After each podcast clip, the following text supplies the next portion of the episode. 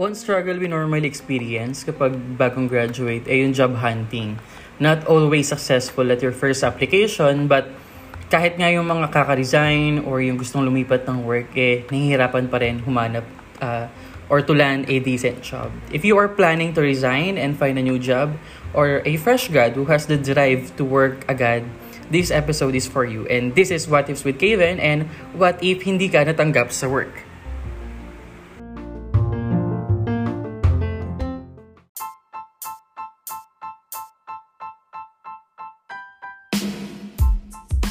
Kumusta naman ng lahat? I hope everyone is safe dahil kaninang madaling araw lang habang binabayo tayo ng bagyo bigla pang lumindol. And lahat ito nangyayari sa atin on top of the Delta variant ng COVID-19. And DOH confirmed nga na there is a local transmission na ng Delta variant. Meaning po niyan may sapat ng bilang ng patient na napatunayang nagkahawaan dahil sa mga contacts nila sa paligid. Nako, kaya mahalaga talaga may mga trabaho ang bawat isa sa atin sa panahon ng mga ganitong pagsubok. And today nga we have a special guest from Pangasinan. Speaking of which, he was my workmate last year. Isa siyang graphic artist noon at ngayon isa na siyang real estate virtual assistant. At dahil nga sa diskarte ng taong to, nakakapag-freelance pa siya ngayon as a artist. Yan, way to go! Productive day! I-welcome mo naman ang ating mga audience, Kimi. Hi everyone! Welcome! Thanks for having me here. Wow! Wow, napaka-formal naman. Yeah. Ganyan ba kapag virtual, freelance, tawag dito, real estate virtual assistant? Oo, kasi magbebenta ako ng lupa. Charot! Kaya medyo formal. Oo, ganun nga. Tsaka mahihain talaga ako. Hindi, parang hindi naman. Kamusta naman? Naramdaman mo ba yung lindol dyan? Tsaka yung bagyo? Sa sobrang manhid ko ata, hindi ko naramdaman yung lindol. Pero yung bagyo, ay, may hugot na.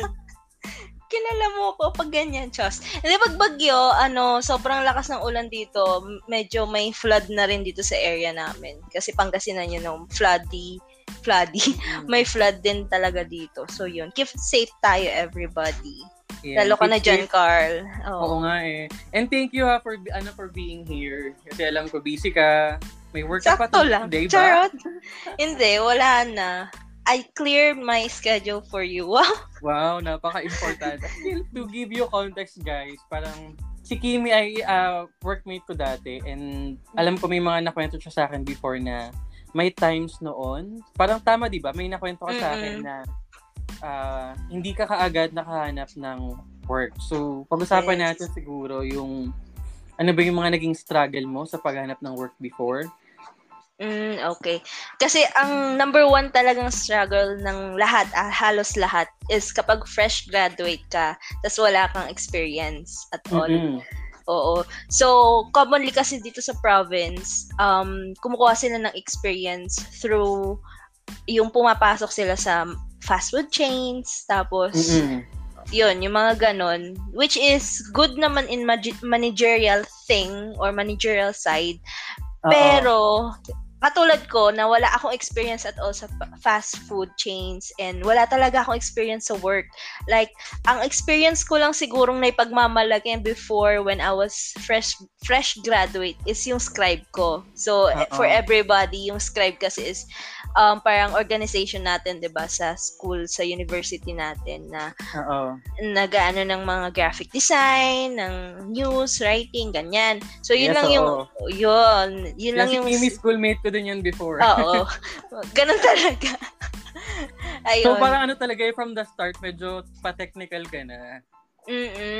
So, kasi ang tinitignan talaga, kasi naalala ko pa talaga dati, ang unang mindset kasi ng mga fresh graduate is, kapag nag-graduate ka, kailangan pumasok ka either BPO, kasi lalo na kung wala kang experience, tapos wala ka ring lisensya, kasi yun yung number one din nilang hinahanap. Kasi ako, kailangan ko din ng license para makapag-work, diba?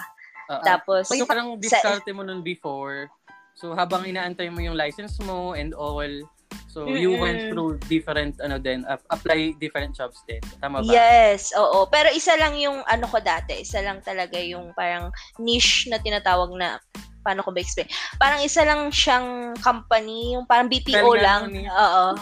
Niche. ha. Ayun. So, yun lang yung in-applyan ko dati. Wala pa akong alam sa ESL, which is my first job talaga, ESL. So, ang hirap nung time na yun kasi halos lahat ng BPO sa Baguio, in-applyan ko. Tapos walang gustong kumuha sa akin. Kasi, pero ano sa tingin mo yung parang factor kaya hindi ka nakuha nun before? Yun nga, wala akong experience. Tapos, skill-wise, kailangan talaga na ng proficient sa English communication. So, sa major ko kasi, minsan, hindi naman natututukan ng mga professor natin paano magsalita ng ayos. I mean, proper... Tumbong kita, ha? Ay, hindi naman. Yung accent, ganon. Yung mga ganon, oo. Kasi more on technical kami dahil sa side namin.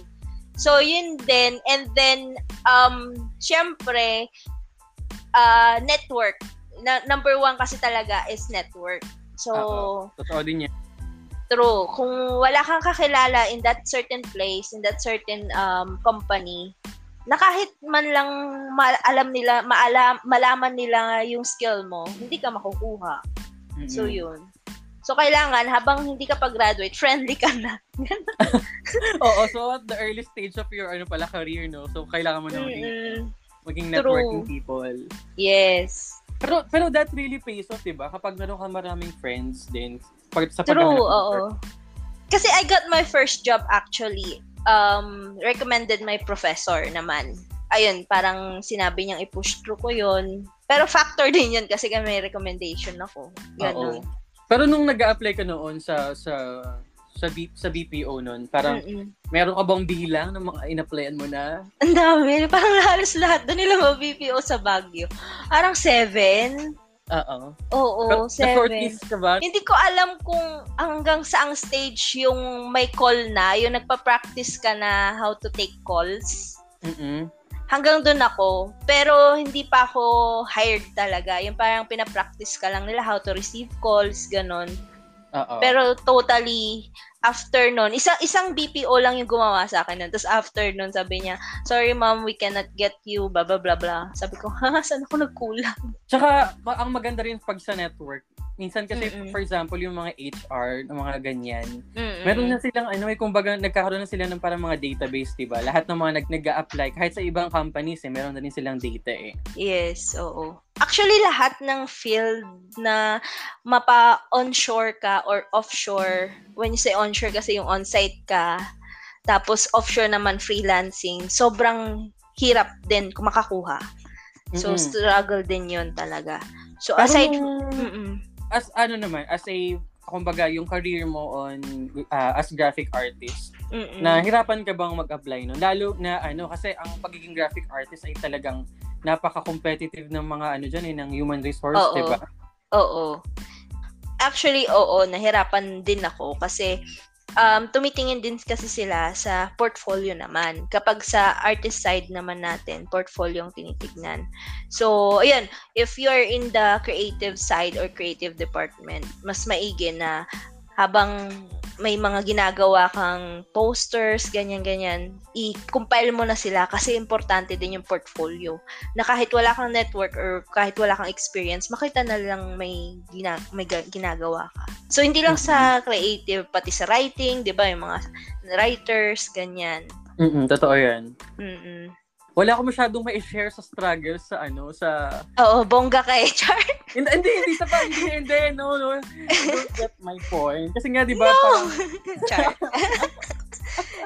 Hindi, kasi nga, di ba, parang, at nung nag-OJT ako, nagdiretso ako ng work. So, hindi ko talaga naranasang mag-apply ng bongga, which is, feeling ko naging, tawag dito, hindi ko alam kung advantage or not. Kasi ngayon, na sobrang tagal ko na sa first job ko, parang takot na tuloy akong mag-try ng bago at mag-apply kasi parang nakakatakot. Diba? Parang ganun.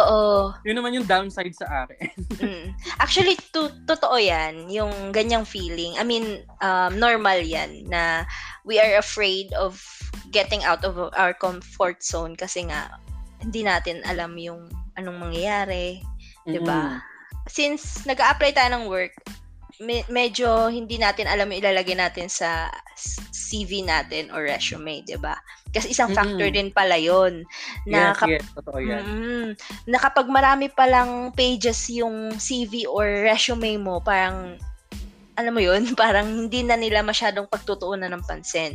So, sa side namin, sa ngayon, sa current side namin, less is more, sabi nga nila. Ay, yes. Totoo yan. Saka ano, di ba parang, for example, meron nga mga ano ngayon, yung mga short courses or yung mga training sa paggagawa lang ha, ng resume. Oo. Or ng CV, di ba? Ayan, and isa pa nga siguro sa mga struggle natin as sa pag nag-a-apply ka, yung parang unwanted reminders na kung gaano kahirap mag-apply din and paano yung proseso ng pag-a-apply, di ba? Meron pa nga, di ba? Akala mo matatanggap ka na pero hindi talaga. Oo, pero siguro yun din yung ano, yung parang lesson sa job hunting eh. No? Parang ano lang din yan eh, parang naghahanap ka lang din ng jowa. I don't know if this is... Marami akong struggle dyan, Char. O diba? Hindi kasi you have to be presentable, niligawan mo sila, ganon. Oo, not only that, kasi kailangan din natin na ano eh. Kumbaga, trabaho kasi yung hinahanap natin, hindi lang naman basta-basta. At dapat kasi magiging committed ka dun sa work na yun. And you have to be swak kung ano talaga yung pinag-a-applyan mo. And siguro, may mga bagay na hindi tayo naiintindihan kung bakit hindi tayo yung napipili dun sa work na yun. Pero at the end of the day, kasi parang sila yung nakakaalam kung ano yung kailangan nila. And baga nakikita nila tayo na baka may mas swak pa, di ba? Yes, oo. Which is good for the company and good for you then. Kasi malay mo, hindi naman pala talaga swak sa'yo yung in-applyan mo.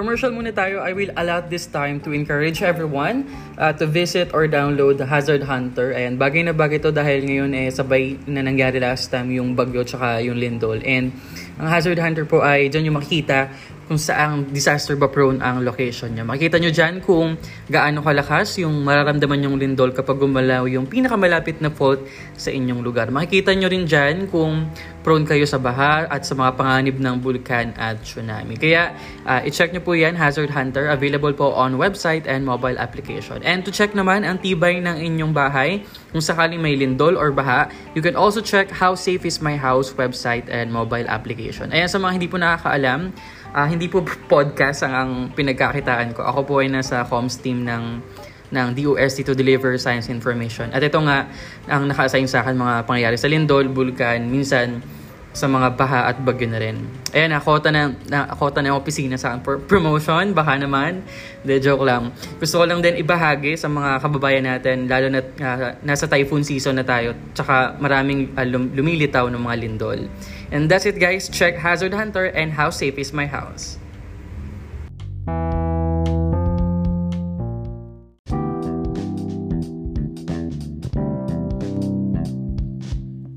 If you're a current podcaster or plan to create your own podcast soon, I want to share with you the tool that I use to help me monetize my podcast. It's called Podmetrics. Podmetrics is a platform that allows you to have a full control of how you monetize your podcast. You can collab with brands and choose between the many merchants that fit your podcast audience. It also gives you tips and samples on how to execute your ads properly to maximize your earning potential. Plus, you can track how many of your listeners you were able to convert and how much you've earned in real time. Cashing out is also a breeze. So if you're a podcaster, make sure you sign up by clicking the link in the description box of this episode and use my referral code WHATIFS so you can monetize your podcast too.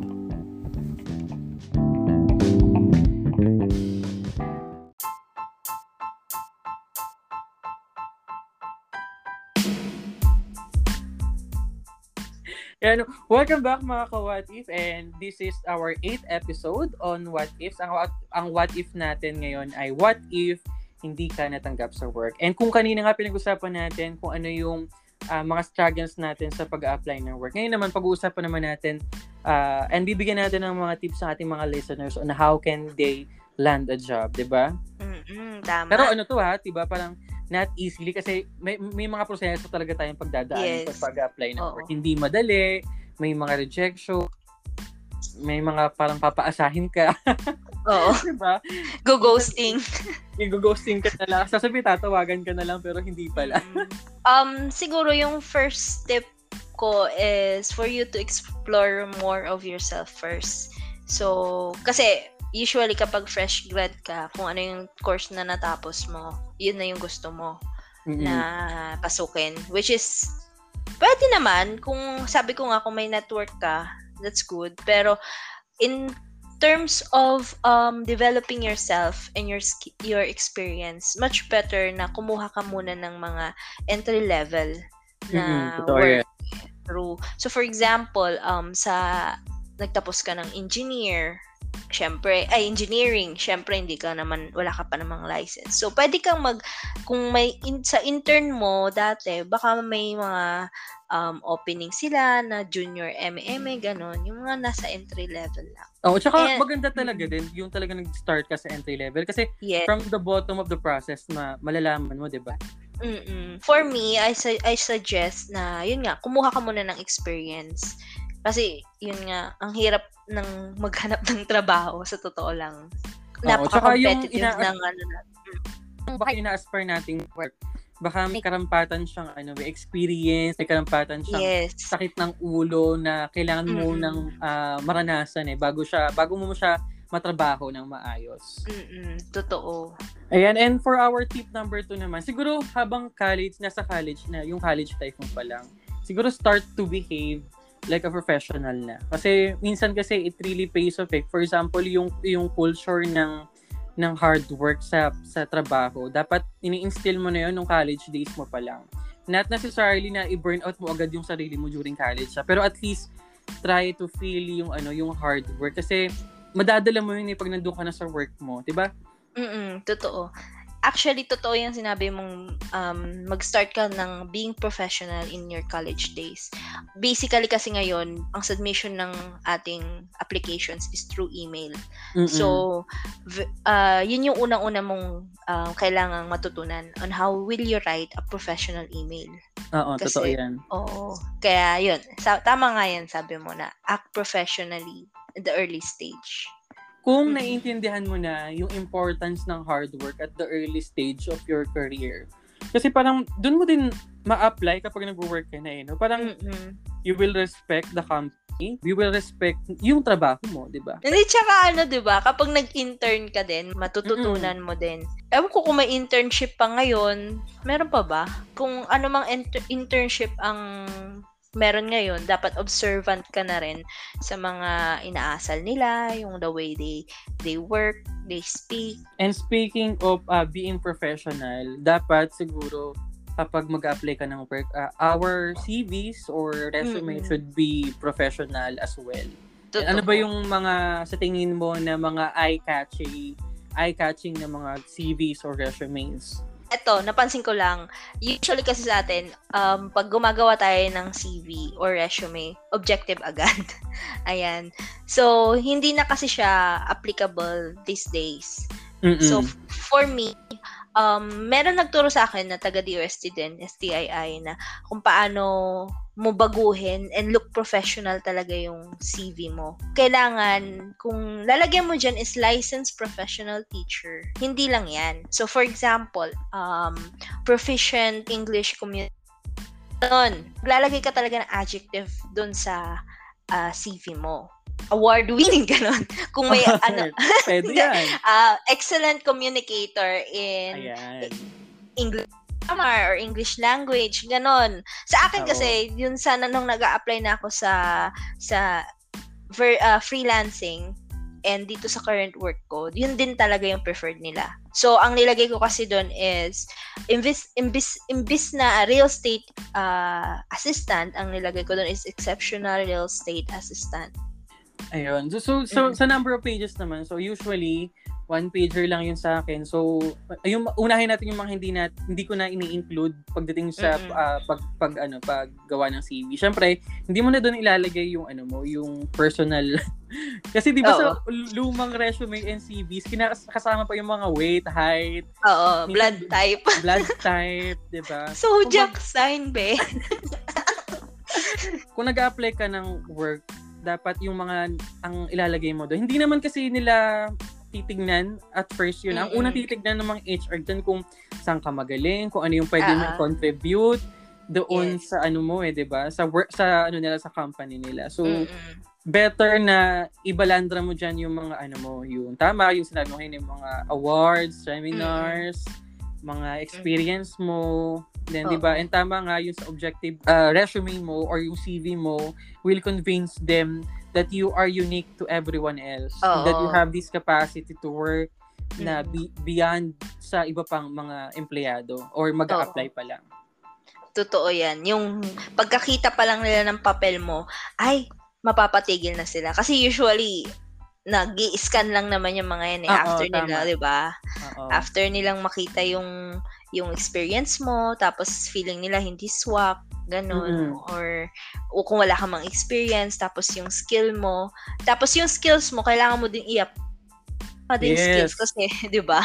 Common skill kasi is Microsoft skills, di ba? Yung mga computer skills, pero kailangan mo mag-upgrade, like lagyan mo dun ng communication skills, ganyan. Totoo yan na, and we should innovate din kung on how we create our resume, kasi, or CVs, kasi meron ng mga formats online, di ba?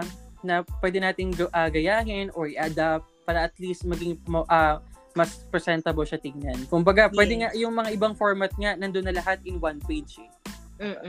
Oo. Sa Canva nga meron ng format. Pwede mo na rin gamitin 'yon. Ay, nag-promote ako, pwede ba 'yon? Okay lang. Actually, Canva yung ginagamit ko for my Facebook post. Diba? Baka naman Canva. Baka naman. Sa CV, kailangan din palang updated yung contact details mo.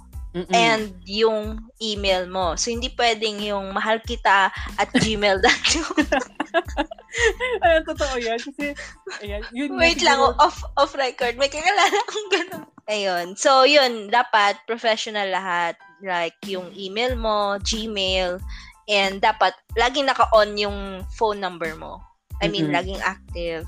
Kahit na may email dun sa ano mo, hanapan ka pa rin ng contact number and or mobile number kasi yun yung madali kang kontakin. And kung wala yun or hindi nakalagay yun, baka you miss your chance on that opportunity, diba?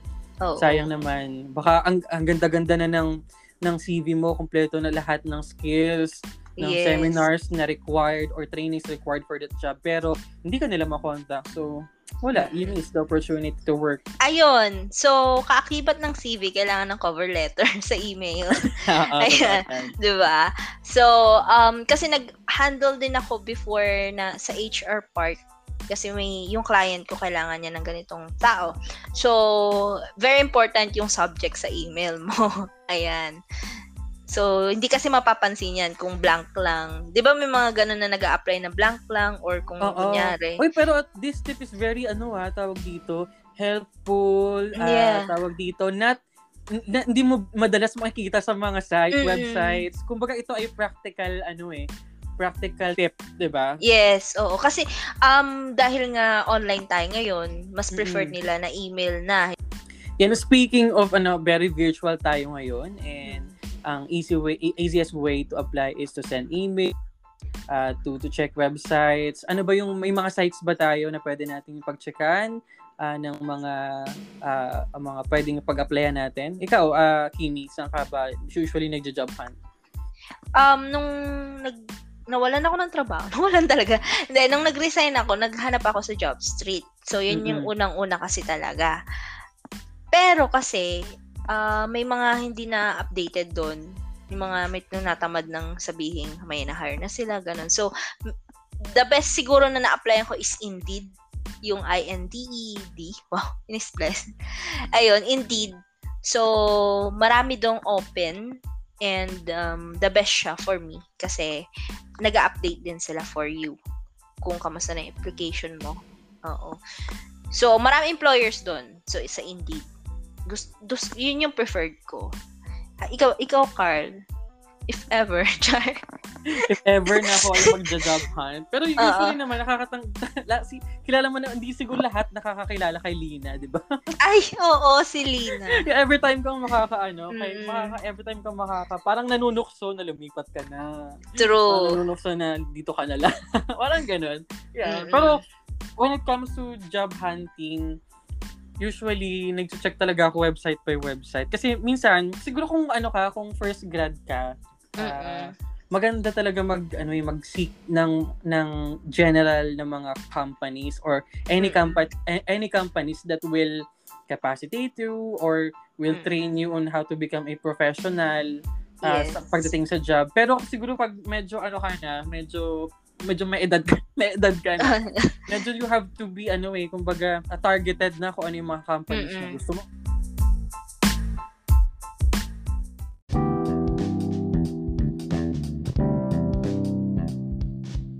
Ayan, nandito nga tayo sa ating to brighten up the mood kasi medyo tayong serious. So, ito naman tayo sa lighter mood ng ating podcast, ang Fast Talk. Ito nga yung napili niyang game over Never Have I Ever. Baka hindi kasi siya makasagot sa Never Have I Ever. Ito yung Fast Talk ala Boy Abunda ito. Oo. Oo, Kuya Boy.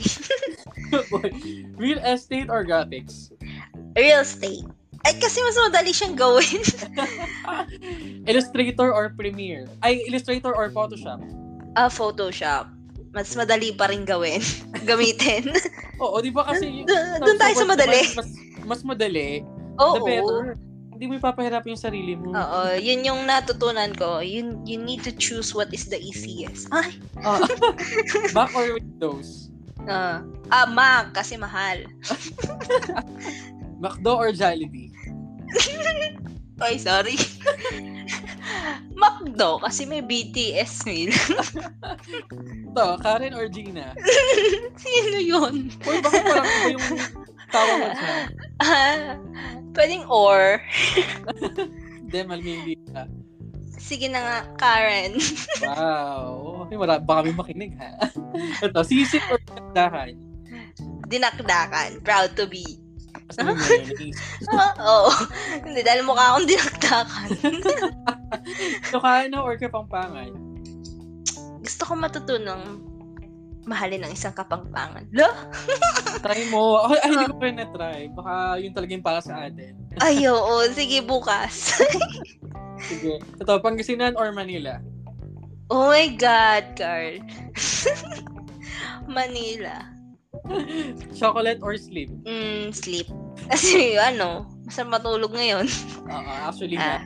Parang nakakatulog diba? Na nga eh. True. Ito, coffee or tea? Coffee. Describe Kimi in one word. Jolly. I am Jolly. Kimi and I work. I am Kimi and I work loudly. Parang ang basta. Parang hindi kasi diba? Hindi, pero kasi ganun yung description ng iba din sa akin. Like, when I was there, diba? Ang ingay-ingay ko. Sa bagay. Totoo. Oo, diba? Pati ngayon, sa work ko, maingay daw ako. Ayan, so, ito ang ating last part ng ating programang, or ng ating podcast. And Kimi, baka may mga gusto kang batiin or i-greet? Siyempre, binabati ko lahat ng aking friends dyan sa Manila. Siyempre, ikaw din. Dapat laging ingay. And I'm very happy that you invited me here, more to come. Ayun. So, hello din sa mga dati kong co-work dyan. So, alam ko nakikinig kayo. Please support Car by liking and following this podcast. And, ayun, thank you so much. Ayan. And then, be safe always dyan sa Pangasinan and your family, your friends. Yeah, you can follow me also. Charvet! Ayan, saan na pwedeng i-follow? And then, usually, I post din kasi sa Instagram ko ng mga work-related things. Baka pwede naman. Mariang Pag-ibig. Ayan. Check out her IG, Mariang Pag-ibig, guys. So, yes.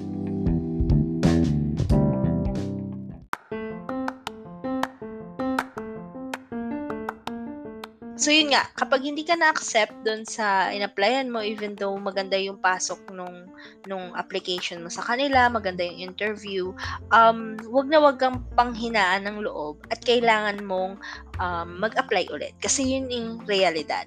Ito nga yung parang siguro take away natin. And when it comes to job hunting, it's relatively not the same with kumbaga being in a relationship eh. It's kumbaga, let's normalize being an option.